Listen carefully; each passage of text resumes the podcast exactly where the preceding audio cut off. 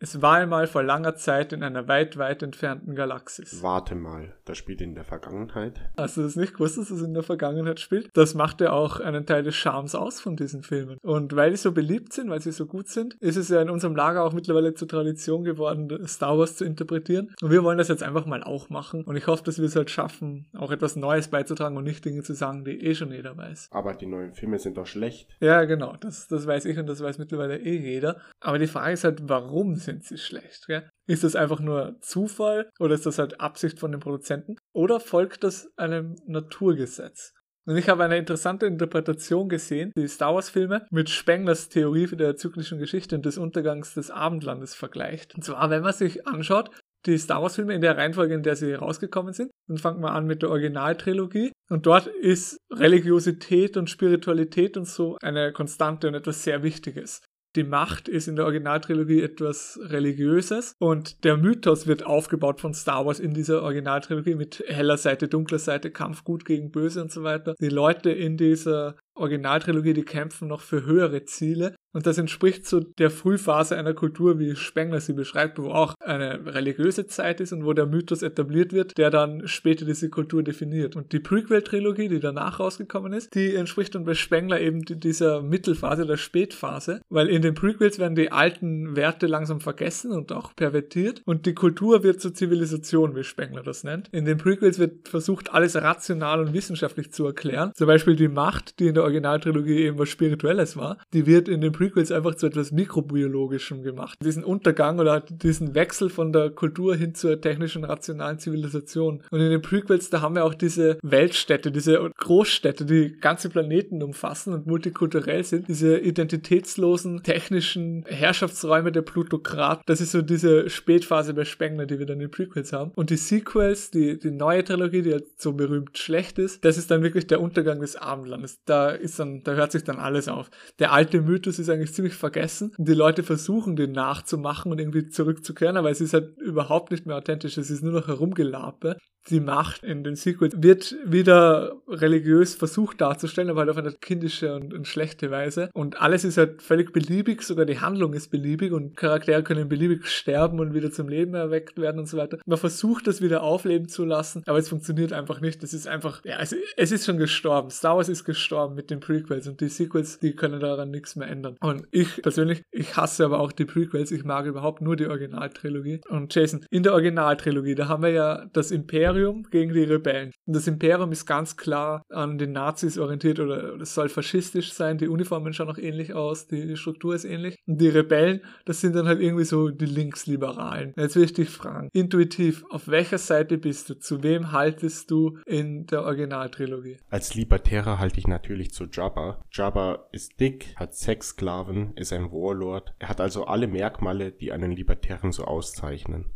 Also ich habe als Kind eigentlich intuitiv immer zum Imperium gehalten. Mir ist natürlich klar, dass das die Bösen sein sollen und dass die Filme aus der Sicht der Rebellion gedreht sind. Und man muss das halt alles ein bisschen differenzierter betrachten. Weil was hat das Imperium genau gemacht? Bevor das Imperium da war, war ungefähr so wie bei uns heute auch, so ein extrem korruptes System, so eine Plutokratie, wo die Globalisten regiert haben. Und das in Star Wars sind es ja nicht nur Globalisten für einen Planeten, sondern es sind Globalisten, die die gesamte Galaxie homogenisieren wollen und ihrem System unterwerfen wollen. Und die haben natürlich eine Zentralbank mit Fiat-Geld gehabt und so weiter, haben lauter korrupte Sachen gemacht, haben die verschiedenen Aliens durchs ganze Universum geschickt und der Planeten zerstört und so weiter. Und dann hat das Imperium diese ganzen elenden Sachen beendet, hat wieder eine gedeckte Währung eingeführt und ich habe den Verdacht, dass die Rebellion eigentlich von der wahren Machtelite, vom Deep State, wenn man es so nennen will, finanziert und, und angefeuert wird, weil diese Leute wollen natürlich ihre Macht zurück. Und wofür kämpft genau die Rebellion? Die kämpfte nicht für Libertarismus oder so, sondern die kämpft eben genau wieder für dieses System, was wir bei uns auch haben. Dieses Ende der Geschichte-System, was liberale Demokratie genannt wird, aber halt einfach nur ein furchtbares, korruptes System ist. Das will die Rebellion und das Imperium verhindert das und darum halte ich intuitiv zum Imperium. Aber mir ist natürlich schon klar, dass das die Bösen sein sollten und die kommen natürlich in den Filmen äh,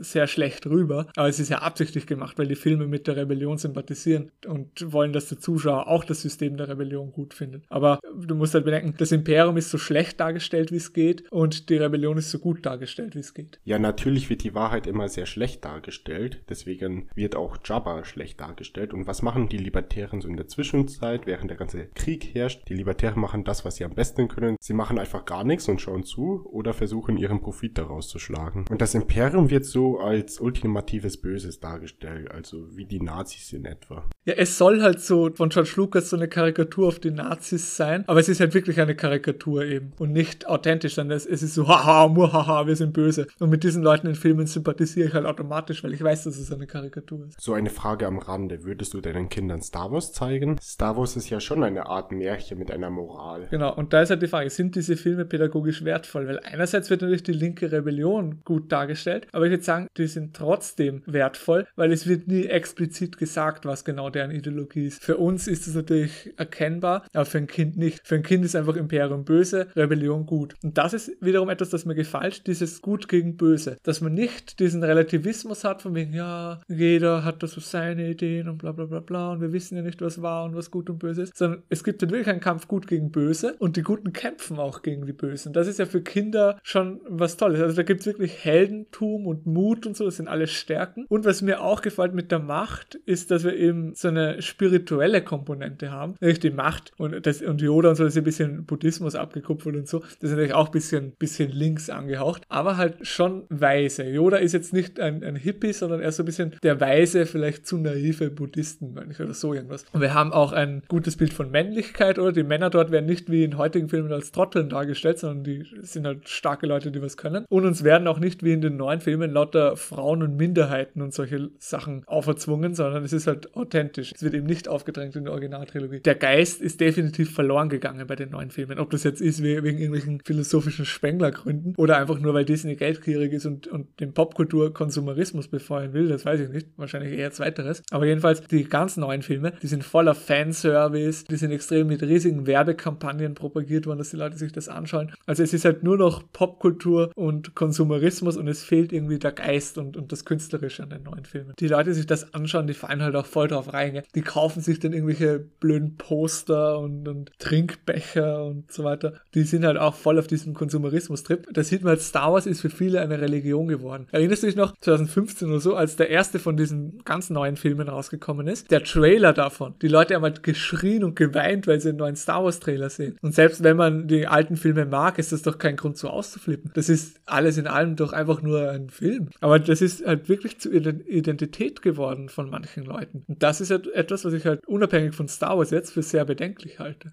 Nun, Filme, die im libertären Lager eher ungern oder heimlich angesehen werden, sind ja Animes. Und ein Anime übertreibt es ja so richtig mit dem Konsumerismus. Und das ist Evangelion. Und ich habe im Internet ein Video gesehen, da beschreitet jemand seinen Alltag mit Evangelion-Produkten. Also er hat Evangelion Bettwäsche, rasiert sich mit Evangelion Rasierklingeln, isst das Evangelion Müsli, fährt mit dem Evangelion Zug zur Arbeit. Und er könnte eigentlich die ganze Zeit nur mit Evangelion-Produkten leben. Aber Evangelion hat auch ein ziemlich interessantes interessantes Ende, das auch gut zu dieser Folge passt. Generell gibt es viele Interpretationsversuche, aber ich habe zwei gefunden, die ich für sehr plausibel halte. Zum einen wird in der Serie das Stachelschwein-Dilemma von Schopenhauer aufgezeigt. Das Stachelschwein-Dilemma ist eigentlich eine Metapher dafür, dass sich zwei Menschen gegenseitig verletzen, wenn sie sich näher kommen. Die Lösung, die sich aus der Handlung ergibt, ist, dass die Menschen ihre Barrieren aufbrechen und die Menschheit eins wird, also sozusagen Kommunismus. Und das wird dann auch in der Serie äh, deutlich gemacht, dass das eben kein wünschenswerter Zustand ist, wenn die Menschheit einfach eins ist. Und in der Serie werden sie nicht über den Staat eins, sondern ihre Körper lösen sich auf, was noch viel, viel elender ist. Generell wurde das Ende auch sehr kompliziert erklärt, was zur Folge hatte, dass viele Fans vom Ende enttäuscht waren und sogar den Mitarbeitern irgendwelche Drohbriefe geschickt haben, weil sie so enttäuscht vom Ende waren. Und da sieht man auch mal wieder, wie sehr man sich in so eine Serie hineinsteigern kann.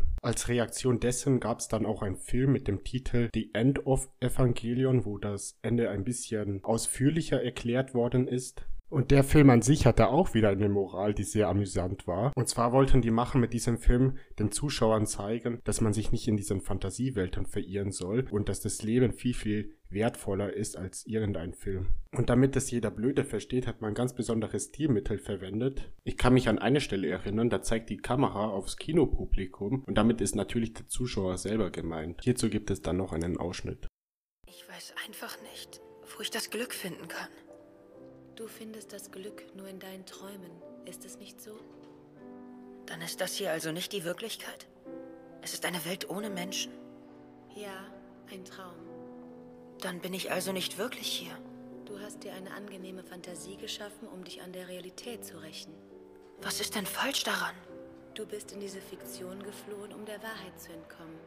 Warum darf ich denn keinen Traum nur für mich alleine haben? Das ist kein Traum. Das ist bloß ein Ersatz für die Realität. An einer anderen Stelle sieht man ganz schnelle Texteinblendungen, die man gar nicht lesen kann. Und unter einigen Texteinblendungen waren sogar ein paar Drohbriefe versteckt. Und die sind natürlich an die Nerds gerichtet, die wirklich jeden Frame durchgehen. Und die sollen sich natürlich damit angesprochen fühlen. Also das fand ich ziemlich lustig. Ich meine, alleine schon der Gedanke, dass man Leuten einfach Drohbriefe schreibt, weil einem der Film nicht gefällt. Also das ist ja schon ziemlich fragwürdig. Mhm.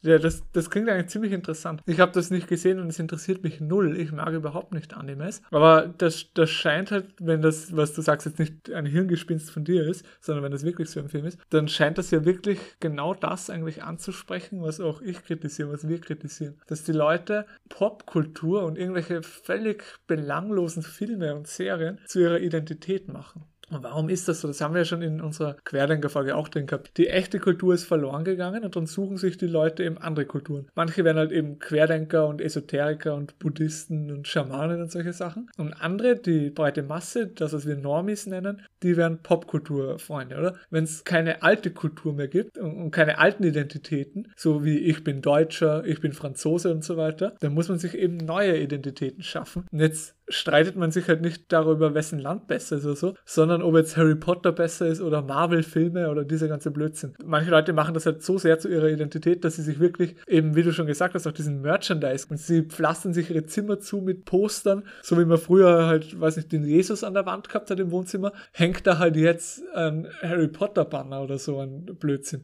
Ja, Harry Potter, das mache ich sowieso besonders wenig, weil es erstens links ist und weil Mädchen so voll drauf stehen und einem damit die ganze Zeit auf die Nerven gehen. Einfach fragen sie, oh, in welchem Harry Potter Haus wärst du drinnen? Und diese ganzen dummen Sachen. Also ja völlig irrelevant. Was interessiert mich, in welchem Harry Potter Haus ich drin bin? Das wäre völlig egal. Am schlimmsten finde ich natürlich Marvel. Ja, Marvel-Filme ist das letzte vom letzten. Wie man das gut finden kann, das bleibt mir völlig ein Rätsel. Sind auch alle irgendwie gleich. Ich habe nur einen einzigen so halb gesehen und das hat mir gereicht. Meine Vorurteile sind verfestigt. Marvel ist einfach ein Dreck. Und manch, bei manchen geht das so weit, dass sie sich sogar verkleiden als Fantasiegestalten. Solche Cosplayer, die rennen dann herum wie die ärgsten Mutanten oder irgendwie wie die ärgsten Degenerierten. Naja, Cosplayer kann ich verstehen. Das ist halt ein Hobby und die besuchen Veranstaltungen. Aber ich kenne eine Geschichte aus dem Privatleben, da ziehen sich Leute tatsächlich auch im Alltag so an und das ist schon ziemlich peinlich. Und noch eine Sache, die ich beobachtet habe, ist, dass bei diesen Sachen, besonders bei den Serien, die halt eine komplexere Welt beschreiben, so wie Star Wars oder Game of Thrones oder Harry Potter oder so, dass es da dann richtige Fantheoretiker-Gemeinden gibt, die sich dann Hintergrundtheorien machen. Könnte nicht das das sein? Und ja, was ist, wenn Harry Potter Dumbledores Sohn ist und halt, oder was weiß ich, irgendwelche komischen Sachen. Und ich glaube, dass diese Fantheoretiker sowas sind wie Verschwörungstheoretiker im Herzen, die sich aber nicht trauen, Verschwörungen im echten echten Leben anzusprechen und zu analysieren und drum eben in Fantasiewelten Verschwörungen analysieren. Und die ziehen da halt echt Schlüsse, wo sie, wenn jemand das über Sachen im echten Leben ziehen würde, sagen würde, ja, das ist doch nur eine Verschwörungstheorie. Also sie haben diese Mentalität, aber weil sie glauben, Verschwörungstheorien sind schlecht, müssen sie das halt irgendwie in eine Fantasiewelt abschieben. Und es gibt ja auch diese Nerds, die dann alles wissen von der fiktiven Welt. Die wissen dann, in Star Wars kennen sie jeden Planeten und in Harry Potter kennen sie jeden Zauberspruch und was weiß ich was alles. Die verlieren sich gedanklich in Fantasiewelten Fantasiewelten und interessieren sich auch extrem für die Fantasiewelten und halt wirklich auch auf einer tiefgründigen Ebene. Und da frage ich mich, warum eine Fantasiewelt und nicht die echte? Gibt es vielleicht in der echten Welt Dinge zu entdecken, die man nicht entdecken möchte oder so? Während das in der Fantasiewelt egal ist, wenn man Verschwörungstheorien äh, aufzeichnet. Also warum diese Entfremdung von der Realität und diese Flucht in Fantasiewelten? Ich finde leider nicht mehr die Quelle, aber ich habe irgendwo gelesen, dass Menschen, die gerne Filme über Fantasiewelten anschauen, mehr psychische Krankheiten haben als Menschen, Menschen, die gerne Filme über realitätsnahe Szenarien sehen. Und eine Sache, die wir noch nicht angesprochen haben, ist dieser Wunsch, ein Held zu sein. Nun können in der Realität die wenigsten Leute Helden sein, deswegen fiebern diese Fans mit diesen fiktiven Helden mit und versetzen sich auch in die Rolle dieses Helden. Ich meine, wenn man jetzt selber ein schwacher Typ ist, vielleicht keine Freundin hat und auch sonst im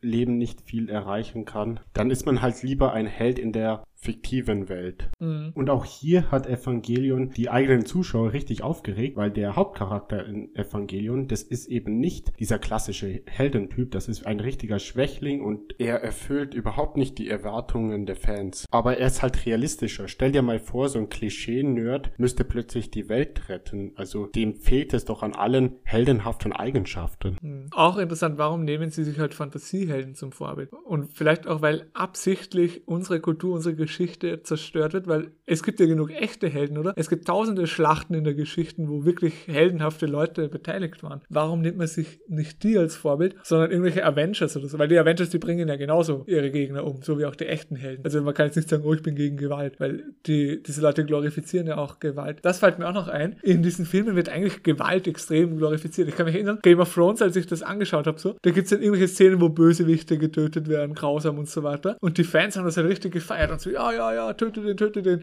Aber das sind wahrscheinlich die gleichen Leute, die in echt sagen, wenn, ach, ich bin für den Rechtsstaat und man sollte Verbrecher resozialisieren und so weiter. Das siehst man irgendwie zwei Gegensätze. Einerseits haben sie eben diesen Instinkt, töte den Bösen, töte den Kinderschänder und so weiter. Aber sie sind halt so sehr mit, mit der Ideologie der Moderne indoktriniert worden, dass sie im echten Leben das einfach nicht sich eingestehen, dieses Gefühl, und halt dann daherkommen mit eben Resozialisierung und so weiter. Aber in Wahrheit haben sie nach wie vor dieses natürliche Bedürfnis nach Gewalt irgendwie in sich drinnen. Also ich glaube, dass diese Popkulturwelten, dass dieses Abdriften, diese Fantasie irgendwie verborgene Bedürfnisse und Wünsche der Menschen offenbart. Verstehst du, was ich meine? Na, weißt du, die Menschen, die vertiefen sich in alle möglichen Themen. Also es gibt genug Leute, die auf Informatik stehen oder ein Fable für Geschichte haben. Und wir beide interessieren uns für Politik und Philosophie. Aber wir beide verirren uns ja nicht in irgendwelche Wunschwelten, sondern wir wollen ja das wahre Böse bekämpfen, das, was tatsächlich existiert. Ich meine, wie kann man nur irgendwelche Filme anschauen, wo das Böse bekämpft wird, während die Welt vor unseren Augen so vor die Hunde geht.